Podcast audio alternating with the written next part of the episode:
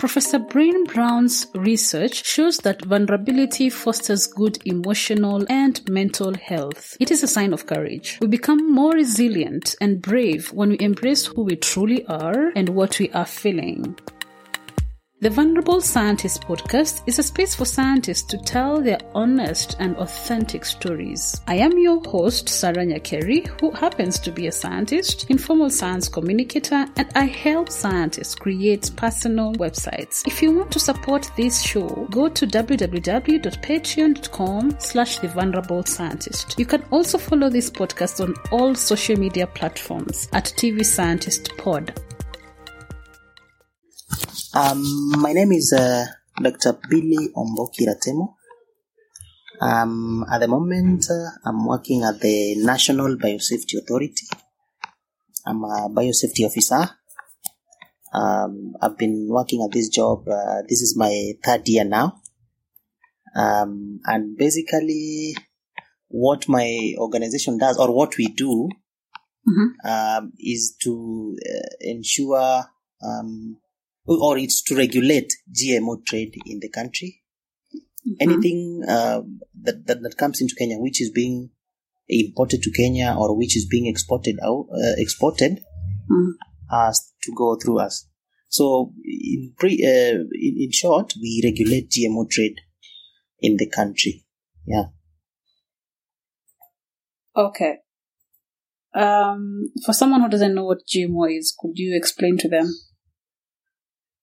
Um, a GMO uh, or GMO, it means uh, something which is genetically modified. Um, and genetic modification, we mean um, the altering of uh, uh, a genomic sequence. So Mm. by altering, we mean uh, it can be a sequence can be added to the genome, it can be deleted, or it can be substituted. So when you do all these things on the genomic sequence, you Mhm. are you are likely to uh, to, to to cause a change uh, in in the in the phenotype. eh? Okay. So when you do all these things, uh, there's some characteristics now or features you're going to change in, uh, an organism. Eh?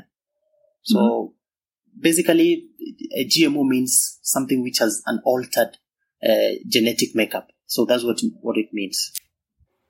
And then there are several techniques you use. Um, the, the most recent one uh, uh, is the CRISPR, uh, CRISPR, CRISPR uh, technique, which is the most, uh, which is the most. Uh, so, people who have used it, they say it's easy to use. So it's the one which is most, uh, which is mm, used most of, in most experiments. Uh, the CRISPR technique. Oh, so uh, the the CRISPR edited uh, uh, organisms are still classified under GMO. it, it depends. You know, uh, these regulations they vary from one country to another. So it depends uh, the type of law, how, how the law, the, the type of law which is being applied in uh, in in what in uh, a specific country. How- uh, so some countries, um, you know, CRISPR can be able to edit uh, edit a genome. Yes. So editing means you introduce a new sequence, you delete, or you substitute. So some countries they say, for example, Japan, uh, their law says that anything under which has undergone uh, the CRISPR, uh, which has undergone genetic modification using CRISPR, it's considered a GMO. But other countries, they only consider it as a GMO when you introduce a new sequence. So other countries, when you substitute, they don't consider it as GMO. So it depends the, the law, how, how they have structured their law. But uh, for Kenya now, uh, we use the biosafety law to provide uh, regulatory services. Uh, when you're using a CRISPR uh, uh, technology in your in, in your project, eh, we consider it as a genetically modified organism. So we have to regulate it. So you have to come to us. You have to uh, uh, uh, come come with come to us with your application, and then we have to go through it uh, administratively through to make sure it's administratively and technically uh, complete. and then we can advise you on subsequent steps to follow up to the time you are authorized to conduct experiments or your project. Why why do you need to regulate? Explain to someone who's not in science why there's a need to regulate. Um, we do. There is a huge. Uh, there is uh, regulating is very important for to ensure uh, there there are no adverse effects to human health, uh, animal health, and the environment. eh? Mm. Because, for example, which example can I give? Um, you know, these are the precautions we put in place Mm. uh, I'll, I'll give an example of the precautions we put in place. For example, you are doing, um, you've genetically modified your maize uh, variety, let's say variety A, hmm and then you're trying to do experiments uh, to just to try to see if the fin- if, if the the genetic sequence that you modified is it eliciting the, re- the the response that you want to see in the field. Yes. Okay.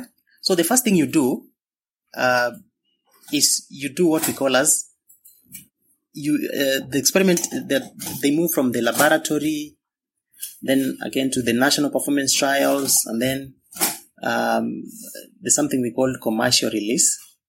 So in essence, uh, when you have when you when you have a GMO project and you've come to us, uh, you, maybe you've developed a solution to uh, let me say resistance to drought. Yes, let's say variety A. Yes, Yeah. so it has to go through some stages before it's approved for commercialization in the country. Okay. Okay. So it has to go through, you've done your lab work, then it has to come to us now to do the national performance trials. Mm. So we want to see what you are, what, what you are selling is, is, is this the same thing that which will be observed? We- Is your variety really drought uh, tolerant? All right. And then when we're doing this, we do it in a uh, secluded, I I would say secluded area, like um, uh, to avoid this genetically modified variety from mixing with the wild type varieties or the conventional varieties. So an, a, a, a crop like maize, we all know that uh, it gets uh, pollinated, yes? Mm. So there will be movement of pollen from uh, or uh, uh, some some somewhat some uh, insects can move the pollen from plant to plant. Yes. Yes. So you have to do it in a secluded area where you don't uh, we uh, where there are minimal chances that this pollen will move from the GMO variety to the conventional varieties. Mm. You understand? Yeah. Because we want to see because sometimes when you know when you do experiments Mm. maybe what you're trying to investigate, eh, Mm. it may elicit uh, unwanted responses in the in other plants. Yes, so we want to do this first of all in a secluded area. Mm. All right. So something like maize, for example, you know, it's a food crop. Yes. Yes. So we don't want it to directly move, and then people, uh, farmers will get the crop, and then they will plant it, and then people will just eat directly. Yes. So we Yeah. want to make sure that there are safeguards in place when you're doing GMO experiments Okay. to avoid ad- potential adverse effects on human beings, um, animals, and the environment. Okay. Mm. Yeah. Okay. So until it is approved, that's when now it Until it's approved. That's approval stage now is what we call as it has been approved for commercialization. okay. or eh, we call it environmental release. It has been released to the environment. So, So- it has to be taken through all these three stages. Sorry, I'm asking you so many questions concerning this. No, it's I'm good. just there's someone who might be wondering or ha- might be having these questions. So, Mm-hmm. um, are there any products that have been released that have been That allowed been, uh, to be yes that have been approved? approved for commercialization in the country. Yes.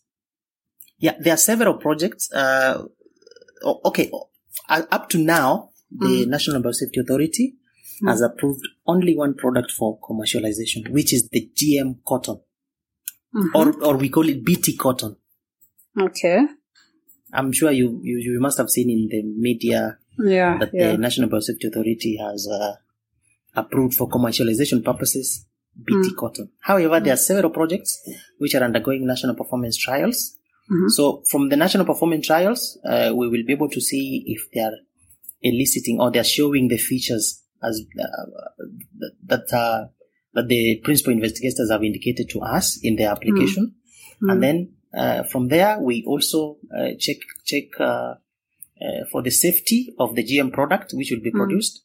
Mhm. So one of the things we check against, for example, for to safeguard uh, human health is if you if, if somebody is going to consume this, uh, for example, GM maize, eh, Mm.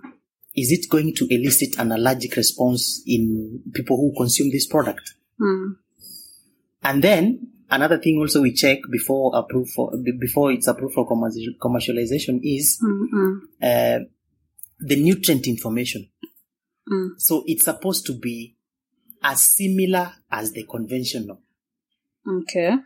All right. So, so that's how we make sure it's safe for consumption because we don't want to approve a product that is going to cause problems in society, that's going to affect your health, that is going to elicit an allergic response, that is going to, to be toxic to you. So all these safeguards are in place to protect uh, people, animals, and the environment from detrimental effects of that can arise or may arise from um, uh, GM technology.